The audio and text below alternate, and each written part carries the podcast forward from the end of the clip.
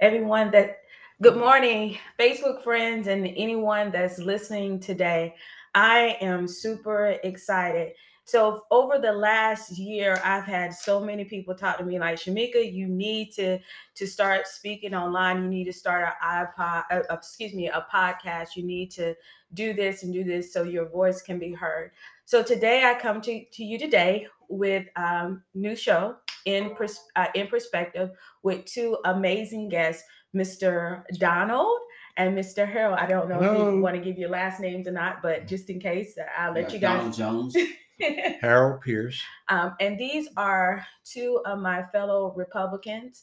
And not only are they just Republicans, they are men of God, and which, uh, in other terms, they're Christians, and they're also veterans. So I'm going to give an opportunity for them to introduce themselves. We can start with Mr. Uh, Jones over here, that was part of the Coast Guard. Um, hello, everyone, and good morning to my fellow uh, church members. um, we're all members of the same church, and I found that uh, really a, a, bonding thing. Uh, but my name is Donald Jones, and uh, I currently reside uh, here in Fayetteville, and uh, I'm retired U.S. Coast Guard, 22 years. Um, got a history of uh, with a strong base and moral belief that we are here for each other and uh, that we should support each other.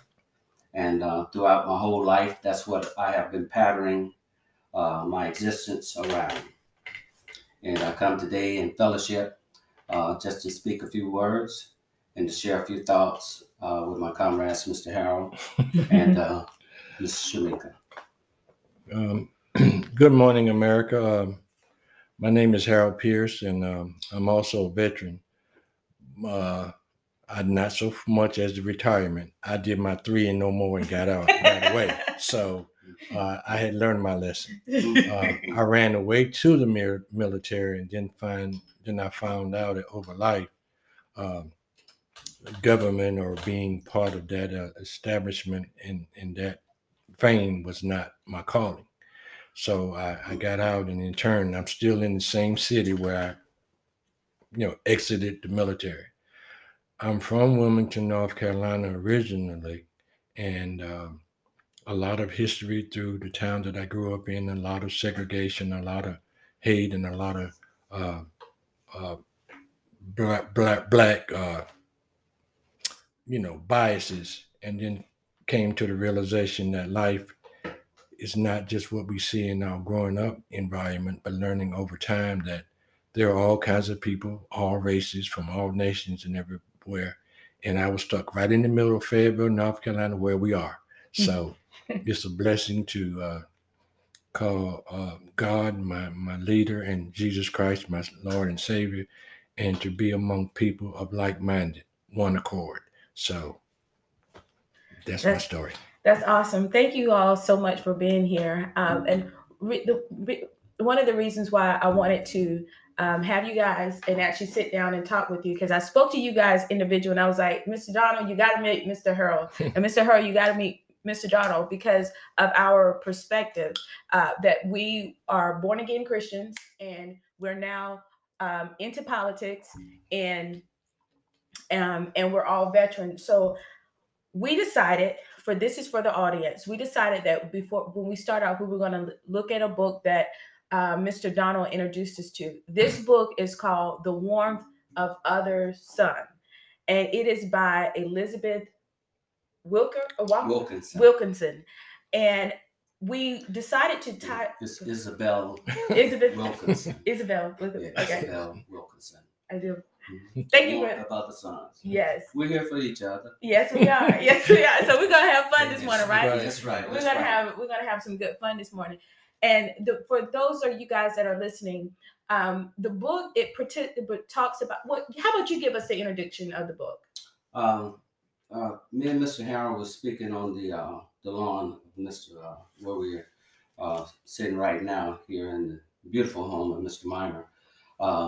We were just talking on the lawn about uh, the book, and uh, the book is a best-selling novel, and it chronologically traces the uh, what is termed the Great Migration. Uh, it chronologically uh, captures the historical uh, migration of over 6 million blacks from the South from 1915 through 1970. I was born in 1957, so in an all black town. So we didn't see a lot of, I didn't see a lot of the, the things that was going on in turmoil because of my walk being raised by my grandmother. But that great migration, I was a part of it because I said, uh, I'm saying now, that in 1968, 69, my grandmother had gotten too old. So uh, she sent us up to Illinois, one of the states that they speak about in this book that a large percentage percentage of blacks migrated from the south to chicago being one of them as it outlines in the book that uh, about a million in the end migrated to chicago whereas it was about 40000 there in it initially so um, the book does a real good job of showing the progression of the march of uh, blacks moving from the South to a better life, moving out of Jim Crow. Jim Crow went from the 1860s, no, yeah, I'm a little bit, yeah, 1880 through the 1960s. That was Jim Crow. 1880 through 1960. So I was a part of that. Uh, just being born in 57, Jim Crow was there. The Great Migration established was, was through the uh, 1915 through 1970. So a lot of things in that book I was familiar with. And when I was articulating with Mr. Harold, a lot of things, and he concurred. He experienced, right. You know, so you guys, so you guys were just to be clear that you both, you guys were both part of the Jim Crow era, yes, or, or experienced it. I was born in I'm um 68 now. I was born in 1953. Okay. And uh, a lot of my experience with uh, the Great Migration was the other way. We stayed. My family, we stayed. So the, you mean you stayed in the we South? We stayed in the South, but okay. The the majority of people that left, they went. We went north. Philadelphia, New York, uh, New Jersey where most of the people that did leave went we went north. So I have a lot of relatives I still to this day may not even know if I see. But I know cousins and aunties and different people left. And that's uh, where they went. And we will often the time when we have family reunions or visits, uh, as mentioned outlined in the book, we would we would see distant cousins and and people at uh, family reunions or at particularly funerals when we when uh, we would meet them at church. And um, still to this day then after uh, in the 70s uh, it got even uh, better. Some of the ones that were in the north moved out west. I have uncles now in oregon. We have uncles in california my brothers right now in san diego so they moved to uh, what they thought or felt like was a better life so so we have uh, evolved and and with that involvement, one of the things that I what that the book talked about is that the my with the migration, people wanted uh, a better life because they didn't mm-hmm. want to. And and I love in the book how the author wrote. She said that it was part of the caste system, and oftentimes that we only think about the caste system when it's overseas, like in India and some of these other things, but not mm-hmm. understanding that we actually had a caste system in the South, which was uh, the Jim Crow the laws being in place and the black black codes. And so there were different things. And another thing that she mentioned is that um, she noticed a difference in that the difference in compared to from those that were leaving the south going to the north. If they were born in the north uh, they had um, they were kind of less religious. They had more they were having more babies out of wedlock. It was they were very free. And even when uh, the lady, one of the main characters, Ida Mae, um, she was already being betrothed at like 15 like marriage Mm-hmm. was a big part of the south. We had big fa- uh, you know the family. And you mentioned right before we came on about when you went up there um when you actually migrated to the north that they had welfare so what are some of the difference that you actually saw in culture wise between your cousins Hmm. and um and you actually moving from mississippi to the north Um, I would like uh, to make a point to piggyback on uh, what Mr. Harold said that he his family stayed. Um, to to elaborate a little bit on my exposure to the South before I moved to the North. Um, I was born in '57 and um, worked and was educated until uh, my fifth grade, uh, sixth grade year. I never went to the store. I went to school. I walked to school with my brothers and my sister. Um, we would have still been there. And later in years, I found out about the Great Migration. But my, my grandmother just got too old. So that's why we left. Others left for other reasons. But the reason why I left was my grandmother got too old. And we worked, never wanted for anything. Uh, the community uh, shared meat, they shared vegetables, uh, they churned their own milk. I remember seeing that when I was growing up, being an actual part of it.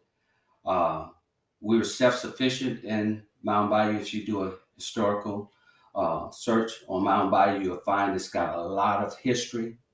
It was protected during the uh, Jim Crow eras because it was founded by two black yeah it's an all black it was like a it was like an all black area set aside. So my walk is intentional because of where I was born, just like Mr. Harold, my comrade, is also. And we all have our own stories. but during that era, the uh, the part of the Delta that I grew up in, in the city that I grew up in, it was sheltered. None of that mayhem that I later read about, I wasn't exposed to it. But okay maybe I was still too young, you know, but I couldn't, my, my uh, uncles, they never talked things like the negative things about some of the uh, things that were happening in the South during that time, not in this particular town. And uh, when I migrated up to Illinois, I was introduced to my mother, and she was on welfare. And that's when I got exposed to welfare. And it wasn't a good thing because everybody was just waiting for a check, oh wow you know? Uh, and I was just uh, in the sixth grade and I was very smart because the teachers made sure you got a good education, you know? And I didn't know I was leaving. And, uh, but once I got up there in the first year, got up there, we was on the, in the ghetto. I didn't even know what a ghetto was oh wow we moved from it wasn't the, the best of things. You know mississippi had its culture and its shacks and its small homes and stuff but they had tradition and everything. And uh, through a work ethics. And i get up there my first year i'm expecting in the summer to go out and uh, do some labor to bring in some chips for our house or to work our land you know that my grandmother had that me and my brothers and my sister had to take care of to grow the vegetables that we grew. And we had a, a, a, a big plot around the house, and we had a, about a, a, a block size uh, acreage up in the small town area that my grandmother had traditionally as we I was growing up. They'll break the land, and uh, me and the kids, me and my brothers and sisters, go in and and and prepare the land for the planting.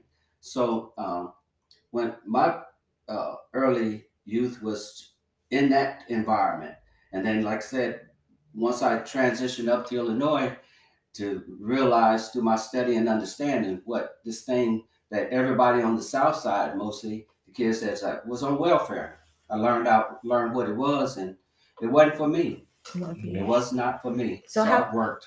So how was it different for, between you and your um your family that was up north? What was the different cultural differences that you saw between the blacks in the south and the blacks in the north? Well, the blacks in the South, as um, the ones that stayed, um, particularly my, my dad and, and uh, granddad and different ones around, uh, we all they all became landowners. Mhm. They all believe in strong work. I don't know what welfare is. I paid for lunches and everything as we went to school. Oh wow. Though it was 25 cent, only 25 cents, and you had an extra nickel if you want extra milk, but we pay for everything. My dad, you can have some other things that may be wrong in life, but he was a proud worker, taught us how to work, and like if we wanted anything, we had to work for. Uh, I can tell, I would tell people this story. My first um, encounter with work was I wanted some uh, Converse. They call them Chuck Taylors. I wanted some Converse. And my daddy uh, looked at me and said, "Oh, you want some of them high, high class shoes? They were only like nine dollars or something back in the day, but that nine dollars uh, was a lot of money uh, on on the, that economic level at the time." So he said, "Come on." So my daddy, we got into the little pickup truck, and he took me to a store where some white people, the Taylors, they own a little uh, supermarket at the end not not prejudiced, not against anybody, gave everybody credit. We could go get a loaf of bread or milk on Tuesday and then pay on Friday or whenever somebody payday. I don't know all the different uh, scenarios where they say uh, uh, whites were against that, and this, that, and other. Although we didn't own a lot of things so far as uh, manufacturers or stores, but every gas, Mr. Watson, different places we can go. My dad, we could go get gas to do things on credit to, to get to the next day, not sharecropping, not not uh looking for a handout, but looking to pay to help me meet to a better day. But uh again, getting back to after he took me there, I, I thought he was stopping sometime we would go like on the weekends and get a a, a crust, a Nehi soda or or a candy bar or something was our blessing. I thought he was taking taking me in the store. Well, I want to get me a soda and a pie or something go to the store. So he goes in and he said, Well, Mr. Taylor, he didn't even, my dad hadn't even told my mother yet. This when I asked him about the shoes. He said, Mr. Taylor, my boy wants some high class, some high dollar shoes, and I can't afford them. So you got something around here for him to do. I looked at my dad, I'm like, you crazy. I thought I was going to the store. to Like, get some. Uh, and that moment, I didn't have to go back home and change clothes. I didn't have to go back home and fill out no application. I went to work 25 cents an hour. Oh wow. But the, to make this story uh, better, I worked there every day for a whole week. They paid me, took out Social Security. I made seven dollars and thirty cents. And then when I brought that money home, that's when my dad said, "Now I'll take you to the store." He gave me the rest of the money to make that nine dollars. So for a dollar, a dollar and seventy cents with my seven, oh, I think that's right, with my seven thirty, I went and bought my first pair of Chuck Taylors. Been working ever since. oh wow. So you're working, and there's there's value. You got to put value and and purpose, sweat equity in what you want, not uh. And then, um, excuse me, it's coming up on up to learn further life in the, as an adult, we try to make it better for our kids, and uh, I find out some of the mistakes we make. We we try to give them more than what we had, and I say give, and it still made it makes most of the young Americans uh, dependent either upon the mother or father or uh, dependent upon the government. That's why we have uh, maybe at a later time so many uh, young kids, 25 or 30 years old, still home with mom and dad. Now, did you Yep. see that same thing in the south, in the north too? That same work ethics, or you saw the welfare system like No, so the, the system they would come home, or whenever uh, somebody had to go visit, that's when most people found out they weren't what we perceived.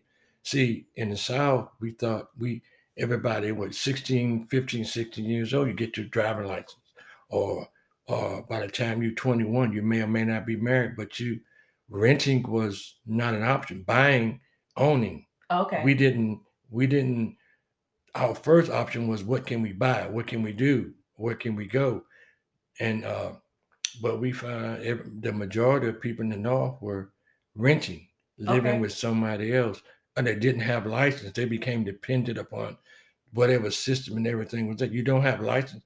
They would come, didn't even have IDs wow. and no identification or nothing because they didn't need it in the city. And then they look at, then they try to pin uh, upon us like, why you got that?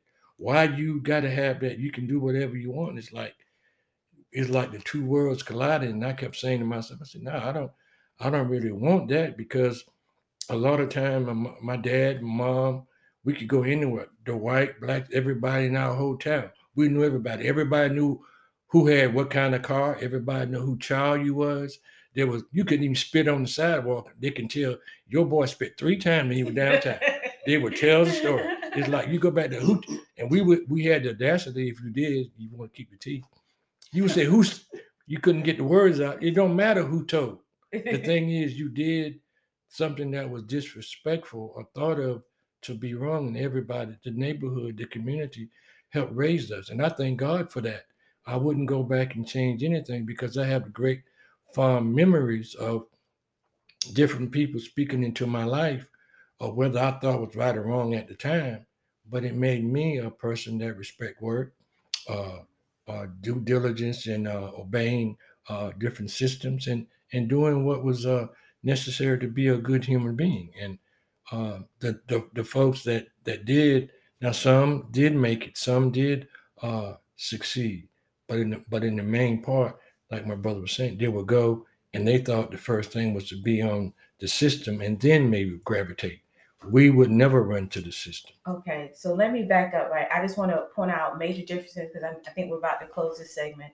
Are we good? Okay, so just that that the differences. So we're seeing a, a major migration from the north, from the south to the north, because wanted a better life because it was segregated north.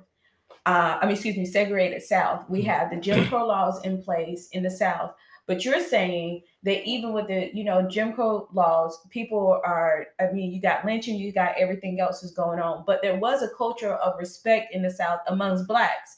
Um, we were look, looking at your, where your area, where you grew up at, in Mississippi. That was actually founded by a black man, uh, black territory. So you, it was a lot more camaraderie there, um, making sure that the community everybody had what needs were met. It wasn't extravagant, but the need the basic needs were were met for you.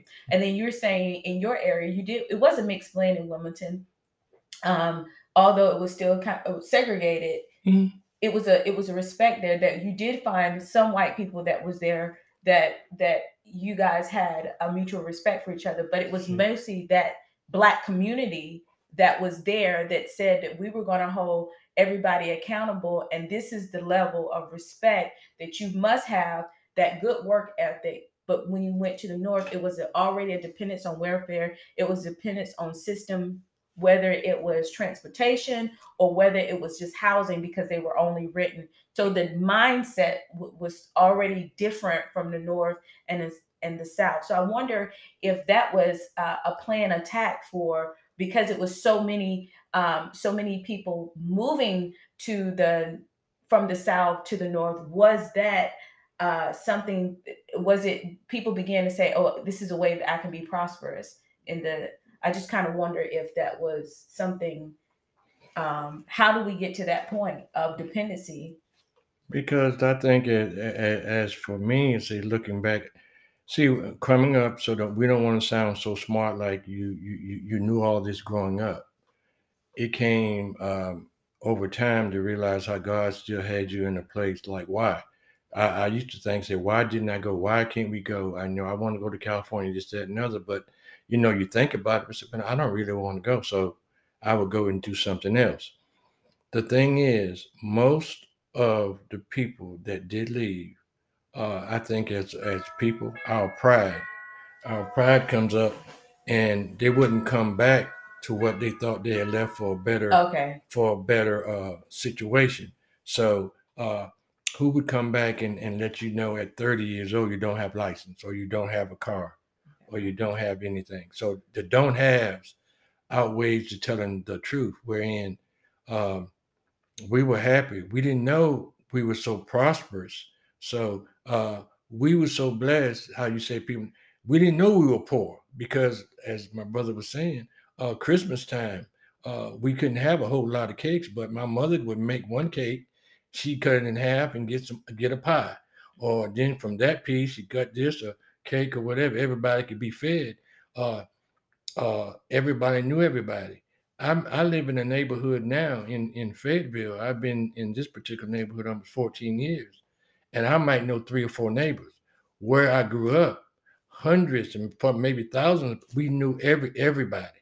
Now it's uh you know it, it, it's all it's, it's so it's so different I, i've grown from where everybody knew you where you can wave and and speak to everybody know everybody's name everybody child every we're in school and everything together to i better be quiet i don't know if i see that person today I, right. am i infringing upon their rights and it's black white it doesn't matter who you are we have become a nation of people of i'll do what best for myself and that's how we got started So we're about to. I'm going to give the last few minutes to uh, Mr. Donalds if he wants to comment.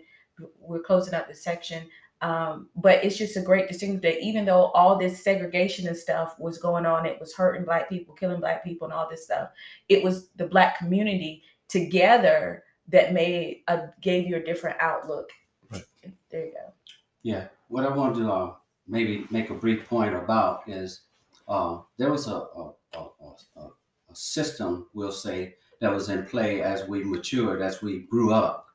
Uh, like I grew up in a not male house dominated household, no mother. Uh, and our mother wasn't there. We were raised by our grandmother. Mm, So, and we went to school, went to church, and worked. That was our existence. Okay. We grew up in a strong community, and I look forward to going to the events or going out to my aunt's house. But that was my development. Mhm. And being young, that's when young people, I feel strongly today, that's the most influential years in their life. That's what patterns them if it's constructed properly. And that's how ours was. I didn't know none of those deviations that I experienced and learned later once I moved up north. mm, Mhm. I didn't really get a chance to go out and, and socialize with my friends who Mhm. may have had a mother and father in the house. I didn't even know that paradigm. Mhm. I was just my brothers and my sisters was it from the first grade through the fifth. Mhm. And that was regular, and I was fine with it. Because, like Mr. Harold said, on Christmas, we had the feast. we worked and we knew where it came from. Mhm. We worked for it. Mhm. And those were some of the benefits. And it teaches you a different value at an early stage Right. if it was taught right with love. Okay. So, So, um, just to wrap this segment up, we learned that it really, I, I, what I'm sensing is that the community, the gathering of the community in the South, and the work ethics is what really distinguish um, the North from the South, and really the systems that they already had in place with the welfare system, the um, dependency on the government um, in the North is what really was a shocker to you all both. But you see how um, how independent you became. yes. Thank you. All right.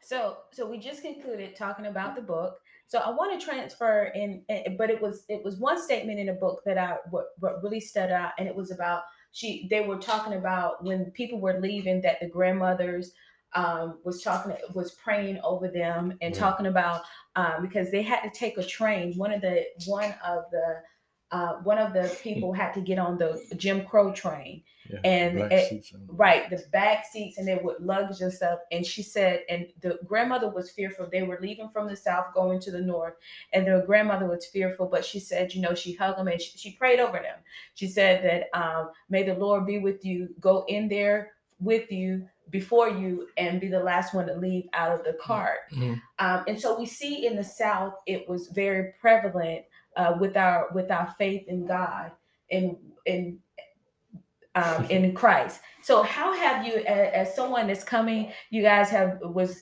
kind of lived through Jim Crow segregation, and now you're right here in 2021 with the Christian faith in our Black communities. So, what have you seen involved, and how have your faith impacted your view, even in even in politics? So, however you guys want to answer that question. Um, let me uh, um, say it like this for myself, uh, because it's just a self-reflection. Because the maturity set in later on, but I'm just reflecting on the foundation, foundational years. Um, when I was growing up again, uh, my grandmother made sure that we went to church uh, for the whole period of time that I lived in Mound Bayou. I went to church, participated in every event that was associated with the church. And I didn't rebuke it because that was my foundation. That was my uh, uh, educational period.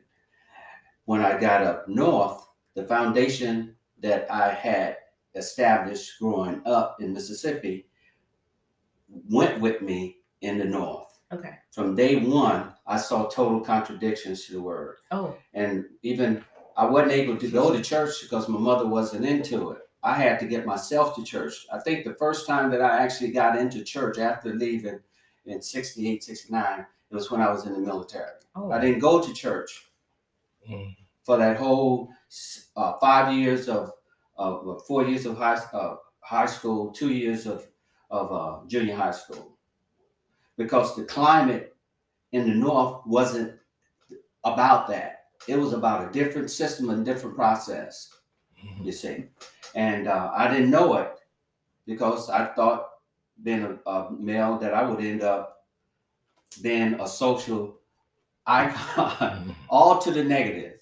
Okay. Mhm. I wasn't seeing anything progressive when I was up there. Prior to that, of course, it was the system that we was working in. Right. So as I got into the Coast Guard, that's when my education really flourished. I was in a process prior to that, and I could articulate from that point forward my maturity. Mhm. And it was it's always been a self-taught process, if you will, listening to other people and things, because I didn't have anything but myself, God, and this system around me. hmm Mhm. And I went to the better part, good, because I could have easily gravitated to the negative side. And as a result of that belief in the word that I was taught at a young age, I established at that time that I was going to live the word. Once I got into church, into my adult life, I used my base Mm. foundation. Because why did I do that? In that area that I grew up in, there were a lot of people that didn't finish school, Mm. couldn't finish school. They were self-taught. They wasn't able to read. So I take a natural position on understanding, along with an academic standpoint.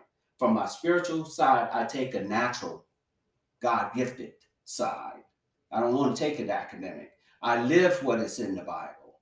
I do the works that's in the Bible. I don't. I, I position myself there because everybody is different Right. Mhm. in their own walk. So But you saw that difference. during those times, it was it was what it was. But it was me as an individual, a contributor to society, on how I was going to mature and be effective in life. You see, and I can't blame some of the things that was happening. I was born in '57. The Jim Crow era finished in the '60s. You see, I was only three. you see, but I remember Emmett Till later on in life where did they have a lot of the protections when they were going through those trials during one of the heinousest times in the 60s in our life? Most of them migrated to Mound Bayou. I found that out later Oh on. Oh, wow. Okay. I found a lot of things out later on. But I'm saying this to say, I'm saying all that to say this. The foundation that a young person would gain. That's why parents and or grandparents should love on their children and try to do the best that they can with them because we don't know how they're going to turn out, Mhm. you see. But do the best that you can while they have that influential, influential period in their life. Amen. So I do come from a different uh, perspective of my belief, and uh, I, I thank God for it. But, Thank God for it. So I just want to make that point. If I did make it. oh God, it's funny. In, in in my coming up and growing up, the church was our all. I mean, every every Sunday or every there, let me say it this way. There was no aspect of life that didn't revolve around the church. Raised Methodist, and uh, everybody was there. For the first nine years of my life, and going well in school, the first we went to all black schools and knew everything.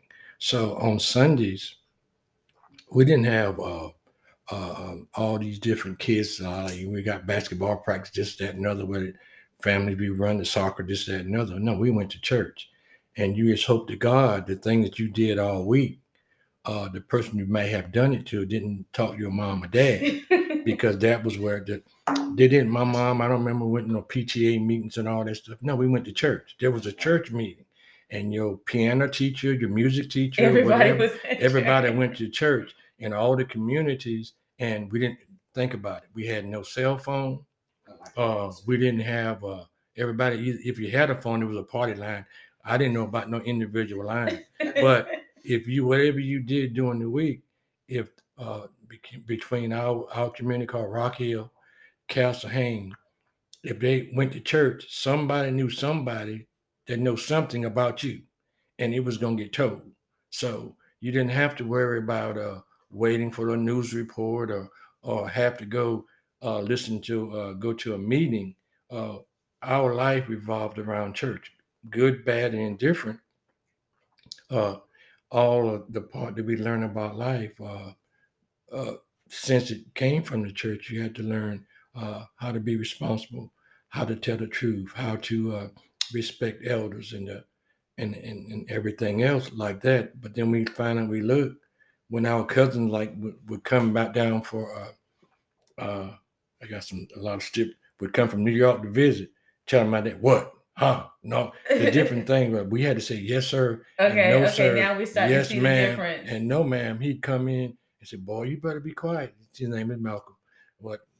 We'll get in that story a little bit later. He he was just running off, running off, but he thought being here in the South, having to learn respect, was cramping his ability uh, as a human being, and that's what we see today. Most of the North or the urban cities, the youth uh, gangs, they're in different uh, areas where they had no male figure to tell them to corral us back into the right area.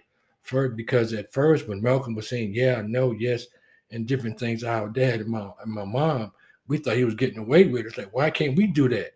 But daddy put him in check pretty quick. he, he had to learn. And she called Henrietta, I got your boy. And and uh, when uh, he he called home, he wanted to, he wanted to get away he wanted to go back home. And Henrietta said, no, he stayed. Now Malcolm, which was raised in New York City, most of the, he lives right in Goldsboro, North Carolina. okay. He came back from the South. So not telling he joined the military. He learned the work ethic. He learned what his mom and dad from the South had, had taught him. But my dad and my mother were we help him bridge the gap. And, and it's like now we don't have anybody to want to bridge the gap from what I see. It Mhm. may be some families, but in particular, uh, why we we have the shooting, the killings of black youth of each other in these different cities. Where are the fathers, the mothers? Where is the church? Uh, we can have a minister come in at a funeral and lead a march Mm. and say, We're together. Where were you Monday through Friday? Why Mm. were you there just on that day? Where is the church? What what part do you really pray? I think my God, to being raised, staying and- and living in the South, to realize there is a difference. Not that anybody right or wrong, but let's bridge the gap that America, black, white, or indifferent, come together and the unity is God. Yeah. The unity is Jesus. The unity is the church. But we got to come back to where the pillar started and stop saying we have rights to this and rights to that. you you which true you do, but if your rights don't start from the Creator and His Son, it's null and void. It's for nothing. You're right. You're right. I'd like to make a point to piggyback on what Mr. Harold was saying. Uh, one of the uh, phrases I grew up with: uh, "It takes a village to raise a child." Um, you know, that was my social uh, educational growth. And as I hear Mr. Harold speak, you know, he had a mother and father Mhm. that took ownership in his uh, education and his growth. And that's two different Right. point of views in our community. You see, and it shouldn't be like that. But but take a note to it. It needs to have a mother and father in the household, Mm. and they're deviating so rapidly, and it hasn't just started from that. Mhm. You, you know, You see, is something uh, one of the points that I wanted to bring out is that um, it seemed as though when people went to the north to escape what was happening in the in the south, some people just really tried to rebel against the Right. culture in itself. It So the the the the um because of the circumstances, they said, okay, well, they use God in a sense to kind of uh put us in these these uh put these codes and stuff on us in the south. So when I go up north, I'm not gonna I'm not gonna I'm gonna serve the same God Mhm. uh, I'm not to serve God. And all that ma'am stuff remind me of master. And I'm just, you know, just Mhm. thinking, um, like, like how do we get from us being this So southern sad. culture with the great migration and going up north to now with all this freedom and just be totally different from our base. Um, but I wanted to make a make another point, and I guess we'll go ahead and transition transition into my next question. can I make one one point? Sure. uh, when uh, when you said uh, ma'am and sir, like I mean ma'am and things like that, uh, I grew up with respecting my elders.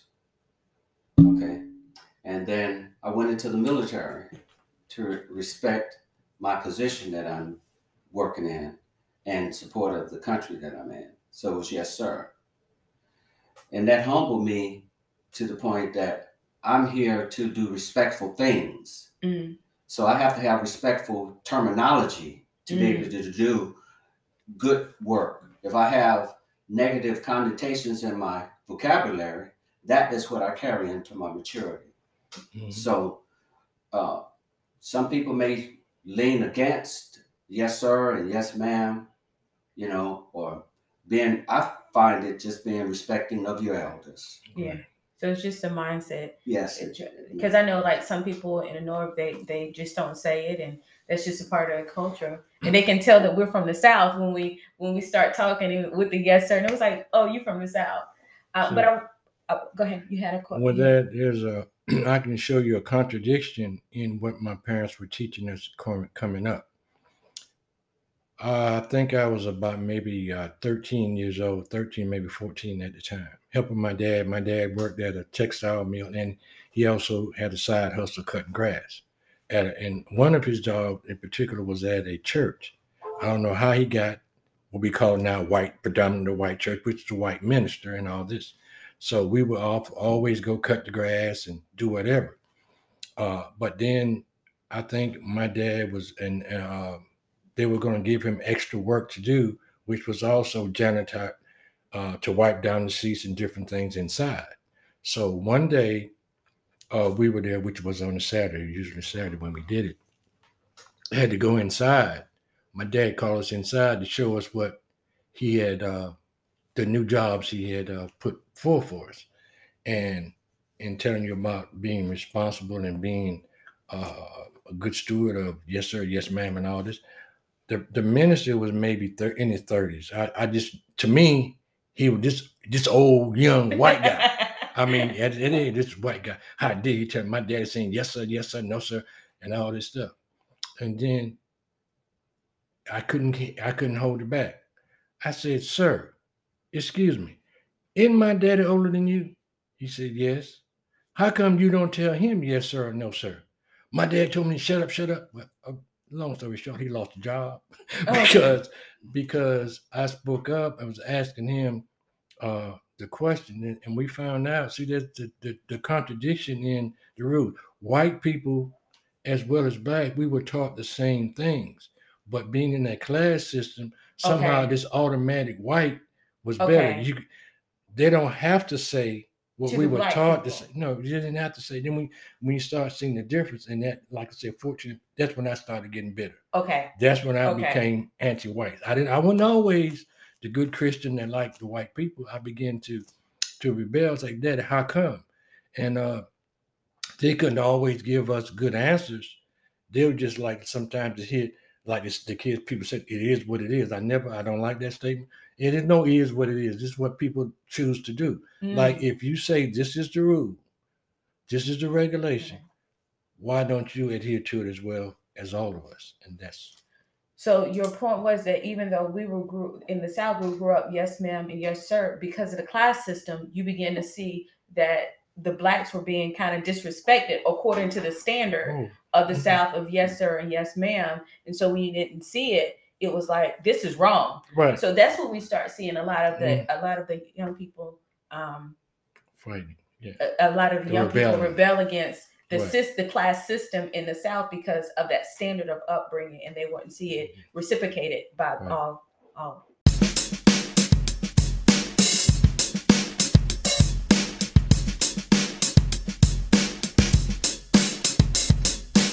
We're going into our last segment, and before um, we were just finishing up on talking about um, the, the the standard of the South in as it relates to respect. And Mr. Hurl made a point that he the way he was brought up was to respect his parents and respect their dad. And and as he's grown older, that he began to recognize up under the Jim Crow laws in the South that there was a distinct difference, and it began to um, breed some anger or rage towards white people because of what you were seeing, the abuse that you were seeing between um, blacks and whites, well, whites and blacks. Yes, it, it was uh, believing always what your mom and dad taught you, uh, and listen at church and, and every in in uh, the main part of our life until I came to a point and may had a, a situation where uh, we had to always not had to, but I'll just use that as a term now. We we were taught uh, people of position, people in in particular people of of uh, older that were older than you, which was just about everybody being a child. You had to say yes, ma'am, and and no, ma'am, yes, sir, and no, sir. Give your earnest attention to what they were saying. Listen. And to one event happened that uh, uh, we were working and uh, because my dad, we had, you know, he had several jobs to, to always make ends meet. Where we came to a situation where a young white person, which was a minister, uh, was giving my dad some instruction and and uh, trying to show us what else to do. And uh, he was calling him Henry, this and that, and he was saying things to me. Every time he said Henry, I'm I'm I'm like, it's it's hitting my very soul. And I just couldn't take it anymore. And I and I just burst in that conversation. Hey, isn't aren't you uh, younger than my dad? Yes. How come you didn't tell my my dad? Why you don't say to my dad, yes sir, no sir? And uh, my dad immediately was getting me to be quiet. The minister turned red, got upset. Of course, we didn't get that job, but uh, because I, I I became this smart aleck boy, why am I going to question them? And it's like, and I think I was about 14 years old. That's when the anger began to rise up in me because I began then to see the contra- contradiction of, of what we were being taught and what we had adhered to, and and then saw white Americans didn't have to do that. Of course, we were just speaking off camera. We didn't know. that. I didn't know about no Jim Crow or nothing. We though we were living in Jim Crow, what was happening is they taught us that as a way of life, and we believed and trusted in it, and thought it had to be done by everybody. Mhm. But then when we found out it was a black and a white thing, oh, Okay, that that's what- chick that sent us off. So you can disrespect my mama, my auntie, my daddy, whatever. Oh, we show y'all something. Okay, so now you see the now you see this generation rising up for Right. the, the civil rights movement Right. and and you start Right. so this is where this is coming from. Right. That you're now you're mentally saying, okay, something is wrong with this. There's something wrong with this picture. And I, Politically, yeah, we got to change. politically, Jim Crow is Democrat based. Yeah. We're moving to that. Right. So and so we're so we're looking so we're looking um you're coming out of there and you guys you also made a point about with the integration in the school system when we were off camera how that began to affect you uh, which only breeded more anger as a young uh, young um teenage Right. I went from a um a young person. I was uh, like say almost making straight A's in school, honor roll. Was in, was in accelerated class among our schools in in the black community. Uh, I was looking so forward to going to Williston Senior High to don the maroon and gold. Uh, and then they up and changed. Going had the audacity to tell us, what, now we're to ride this bus. Now we're to go to this uh, white school, this New Hanover. We're to change school. Uh, and I hadn't been uh, Miss Taylor and different people or the roles Roses, different people that lived around. We I lived in a predominantly black community.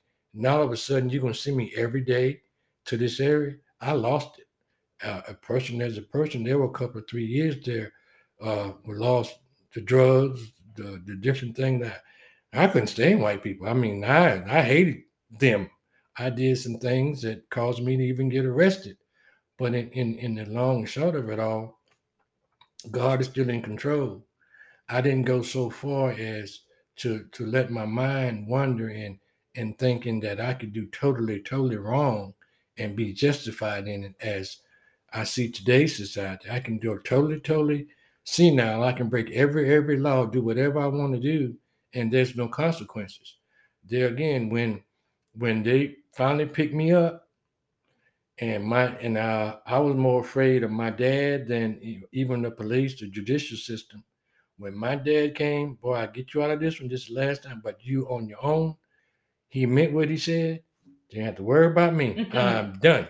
I'm but done. but but to, but to kind of justify not and I wouldn't say justify but explain is that you're seeing all this um injustice in a in a sense um between what is happening because this caste system is in place um that you you you as a young man you're taught to respect everyone equally your your Mhm. your your upbringing you have a very uh, your family the community in, in a sense you know love respect each other even with the whites some of the Mhm. whites in your community you all had a good relationship but then the bigger picture you're seeing all this disrespect at one time and it can call and you're finding out that it's legally can be done right. and so that causes a um, a lot of a lot of um, not understanding and causes people to rebel because now you're you're changing you you're recognizing that there's a difference between black and white although this is totally against the way you're raised the,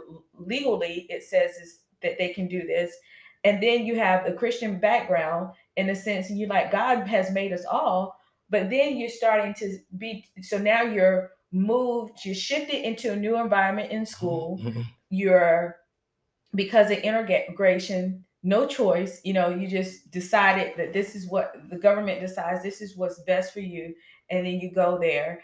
Um so you're out of your environment you're sen- so i can imagine what you saw in school that only kind of uh in uh, encourage your dis um Because what happens is, well, how we see it now on hindsight, looking back, is what they didn't say like like now, and the church didn't address it. okay My parents didn't know how to clean it up, and we asked a question that were coming too rapidly for them.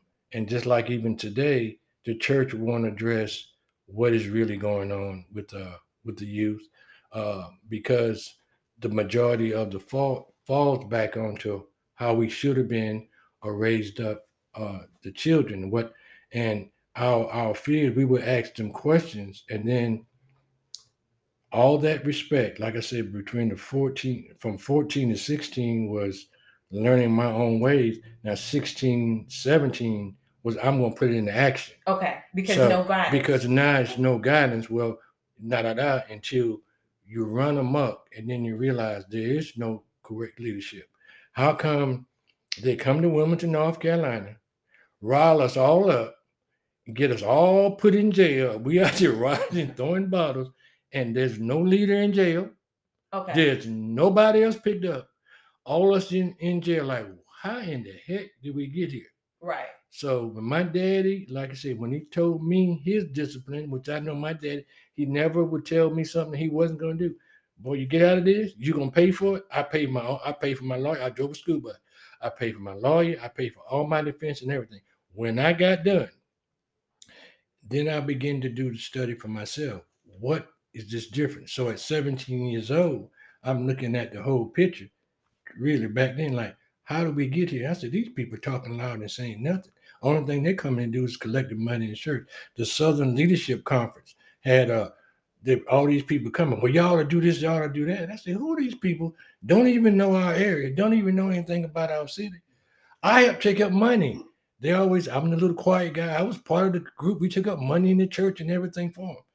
But in, in the end, in in the end, they didn't lead it. They were just coming. It's just like now we see the political leader. They would show up Mm, when a different event or something happened. Then we got we Okay. been we made the news. But where was the leadership on a day to day basis? And you can't get me in this. You can't hear me up like this no more, bud.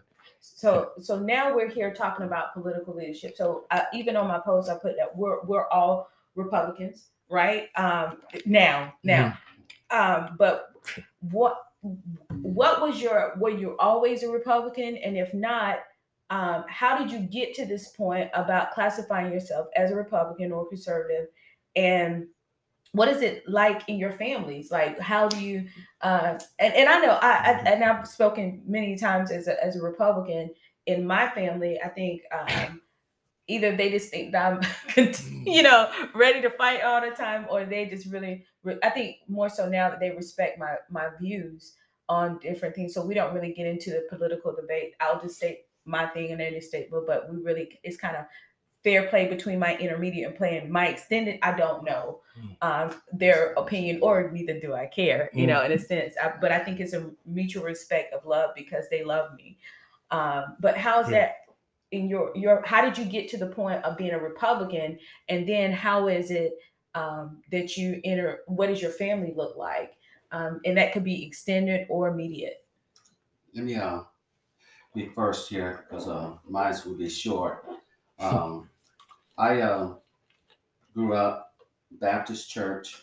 I got a chance to uh, uh, be exposed to other uh, faiths when I was in the military, and uh, I uh, attended a Methodist church in New Orleans because it was a Catholic-based city. So I got a chance to hear the word in a different uh, perspective, and I grew from that. It was totally different from my uh, foundation of uh, Baptist. Now here we go into politics. I grew up in the area that I grew up. We were automatically Democrats. Mm, now you start to see the welfare. Okay.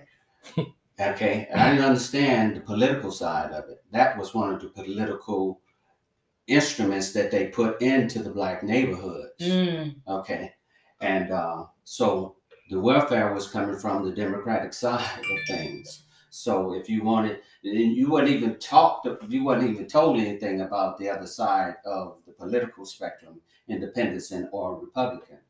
Now I'm mature. I didn't.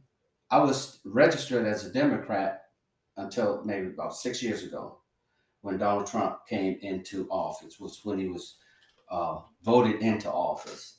I was a Democrat still, and um, but I voted for Trump. Prior to that, I voted Democrat. I didn't follow one second, one alphabet of politics. I didn't know anything about it. I just went the party line until uh, when I recognized that they were doing some things that didn't make any sense. And I'm not trying to uh, to explain all the details of it. My gut feeling, my natural side, which is where I go from the political side, my gut feeling was telling me something was wrong. mm, And um, so I started studying. I'm very quiet about my politics, um, just like I'm quiet about my religious walk. Just like I'm quiet about my professional walk. I am here to do, not what is put in front of me. What my spirit tells me that I should be doing right for the community that I'm serving. And my walk and my growth is going to be that barometer, if you will. So now we're on the politics real in closing. So six the last six years, I voted Republican. Mhm. And uh, the reasons why, because all that I saw that was happening was like Mr. Harold said, and I didn't notice it before. It only the Democrats came forward when it was voting time or election time, Okay. just like this last election. They appeared in these major cities, in these major swing states, the big names, the Democrats, to continue to push their Democratic plantation mindset. And it's unhealthy for the country because I'm not a Democrat directly. I'm a I'm a humanitarian. I'm a patriot Mhm. first.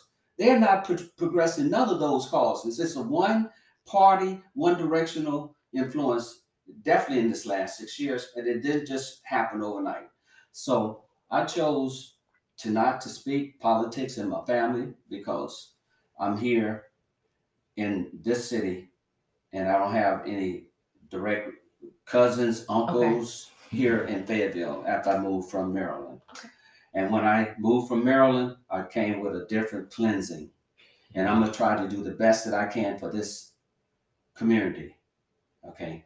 Politics happened to come up, and I've been voting uh, Republican ever since. And I try to listen to a, an alternative view. And I found in conclusion that I'm more conservative than I ever thought I was. Yeah. But that's my story, and it's a, a honest uh, projection of myself, and as it relates to politics. Well, mine is um, I've been a closet person, conservative for a lot of years. Um, I was first registered as a in, as in when I was in the military as independent, and uh, I always uh, wanted to vote gut, not personality. And uh, but as far back as uh, 1990s when I decided I'm going to go Republican. Now, you want to see somebody face change? When go register being black and you write yeah, down yeah, Republican. yeah. I've been facing scrutiny for years and years and years. And as for I'm the oldest of five, uh, saved, and a regular church attendee, and that puts me at odds with most of my family. Um, there's nobody I know of flesh and blood that's conservative or whatever. Just always been voting the Democrat, and sometimes we have come to even arguments, and then when we uh, I try to express myself, I realize always the anger. See, I, I see people now at 60 years old the way I was at 17. And Mm. it's, it's amazing to me. Now you're angry. Mhm. Now you're upset. What happened to all the other years? Mhm. you know, where were you at all the other times? And and it's like to to realize, and then like I even had to show my kids and show people my card. They said, You've been that time? I said, That's how long we had to be quiet. Now I can't I can't shut it up in my bones because people have to know that every just because you're black, you hadn't always did. Yes, I voted for Ronald Reagan. I'm Yes. sorry. Uh, Ronald Reagan with my boy Ronald Reagan. I mean, but we don't come- have to be sorry now. no, but it- it- it, but it's, know. it's like we had to have to be quiet. It's almost doubt. like you say uh, you couldn't say anything, and like I'll just make mention of a cross. I used to wear a cross younger as uh, I think as anybody be pious and say, "Well, I'll show you I got on the cross." Right now, I wear a cross to remind me not to say or do anything, because each and every day I want the words of my mouth and the meditation of my heart to be reflected and heard in heaven Mhm. versus trusting in what you say or what you think here on earth. Because now I'm so past or what you think because the truth is going to weigh out. That's I don't right. want to see That's right. anybody go to hell, and you don't want to see anybody vote for something totally against God's words. How Right. can you be for uh, abortion and be a Christian? Right. How can you uh, accept same-sex sex marriages and say, "Well, God will bless them"? How can you be totally against somebody coming across the borders, taking your food, taking your privilege, and taking your spot? Well, they got it right. So idiotic conversation that how in the world? So I tell you what, I have a thing. I, I, I asked my sister one day. I said, "Okay, Vanessa, that's my sister." I said, um, "You go to the store, you buy all your food, you bring it home, you put it in the refrigerator, and you decide to cook a great meal. And if somebody decide they're walking down the street, oh, it smells good, they come busting through your door, give me a plate, or give me some of your food because I'm hungry and it smells good. Oh, I wouldn't have, I wouldn't do that. I said, well, then how can, can people come across the border? Oh, that's a good analogy. come to America, get money, take everything Mhm. from us off the table, Wow. and they say they deserve it. How can you say that? But they have a right to it. I say, Vanessa, they're not American citizens. The right is for American citizens. I say, sister, we are black Americans and we haven't gotten all our rights. How then we're gonna give all those rights to somebody Right. because they come across the border. And then the comment we stop and I have to leave because it gets heated because they believe what they believe. They don't they can't see the forest for the for the trees. I hey, if I was in a different country and you're gonna give me four hundred fifty thousand on half of I'll come I'll too. come too. We we need to leave North Carolina and go down and find a way to Mexico and walk back across the line and just act like and act like you can't speak English and get your rights. I don't know because no there's a no applause, no CDC. No, no, no, I can't hear. so we can get four So- hundred. So you can get your money, you can get whatever because they're not gonna give it to you. You can do you can go through all the processes here. Everything those people that now occupy the White House and the Senate are doing is Jim Crow on Jim. 2.0. No, it's Or- 5.0. or 5.0. It, because folks, it's the same thing. It's the class system. It's to keep you in your place. It's to make you do as I say, not as I do. Mm. How can some of these leaders wear a million dollar dress and then tell you how everybody deprived? And you so happy because what? I can I lose it. What?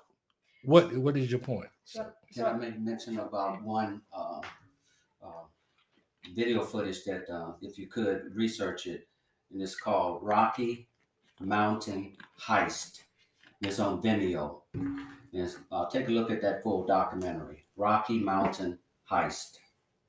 I just I, I got that I, I have to go back and uh, look at it, but I did get it uh, so I can. I uh, didn't look listen to it yesterday. I, oh, you listened to it yesterday. I haven't. I was doing some other stuff, but I will get to uh, listen. To it. But one of the, the key issues that I think what really turned um, us, I guess, for me, I, I've been a Republican since since I started voting. I did go unaffiliated one time, but went back to uh, Republican. And the reason why, as an informed, I think once you really start diving into the information and you're doing it objectively, some of it just doesn't make sense. Right. Um, and so when people begin to, and that's why it's important for us to really research what are these people talking about? Because my concern is that if we do not start holding everyone Account- accountable, then the way the Democrat Party looks now, that the- it's so easy for the Republican Party to look the same way because we'll start just relying on what we think instead of what we know. So it's important for all of us to stay informed on what's happening within in those platforms and who's trying to be elected um, and what's going on behind the scenes. Because and I think that's why the Democrat Party has gone so far left so quickly because um, of uh, pretty much minorities, especially Black people that are voting in I, I want to say 80% range now. It, we did uh, come down a little bit, but um, around 80 90% vote just democrat and and so now we don't even that they don't even necessarily compete for our I don't vote even know. And The look at issues. just where the uh, the percentages of where the Democrats, after these various polls, where the president and the vice president is at. Their policies is just killing this awful. nation. and so you i know that you you made a comment about the numbers we were talking about how much money that they have put into um, targeting uh, black people, low income. If you want to elaborate. Yeah, briefly, uh, I was uh, doing research since I don't try to articulate my views, I just try to steady up. And any people that I'm directly uh, connect uh, access to, I just speak, you know, do facts, if you will. And I picked up this one fact that uh, that and the Democrats they are very well funded.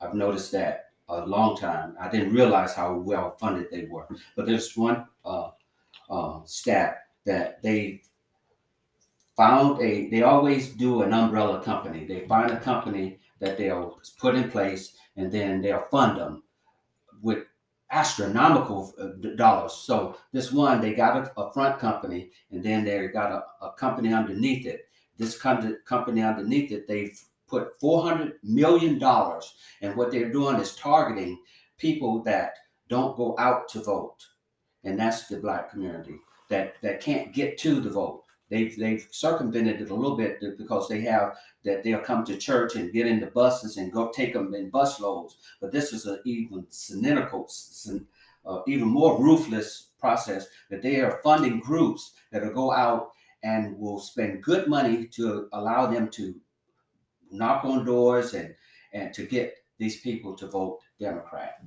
Four hundred million dollars. That's just this year. That was just in this last since Biden got into office. I saw that stat. And I wonder how, how, you know, they, I know they have a lot of donors, but I just think that somehow they may be tapping it into our tax system or something, something that they're doing. Um, and, and, and We're using mostly uh, our tax dollars or the politicians or right. Be- oh, here it is, right here. Go ahead. Okay.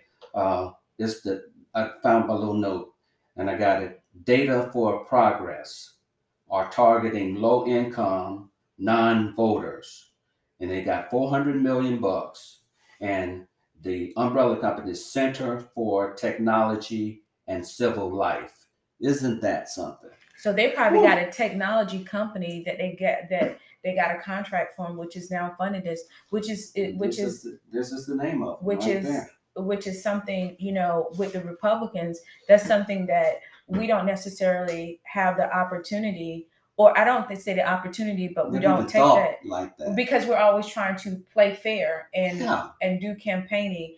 Um, and so you see uh, that we're not able to support financially some of our campaign those that are campaigning. So we really need to start um, and so if we have any people out there that are that are um, into business we may need to look at how can we fund our people our candidates for these offices because we know at least $400000 is going i to think should make it more of the grassroots grassroots. because some of these RINOs they are just they're selling the people down. You got to get a grassroots organization So with that being said, I think we have about 30 seconds left.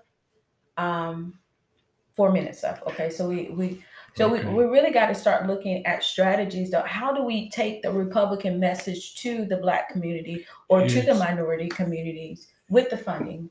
It's And I not. know I'm sorry. And I know we do a lot of that with some of the organizations, and I don't want to mention my organization up here because I haven't got permission to to do the uh to do, but I, I, I work with several nonprofit organizations that target uh, minorities, specifically Black and other minorities as well.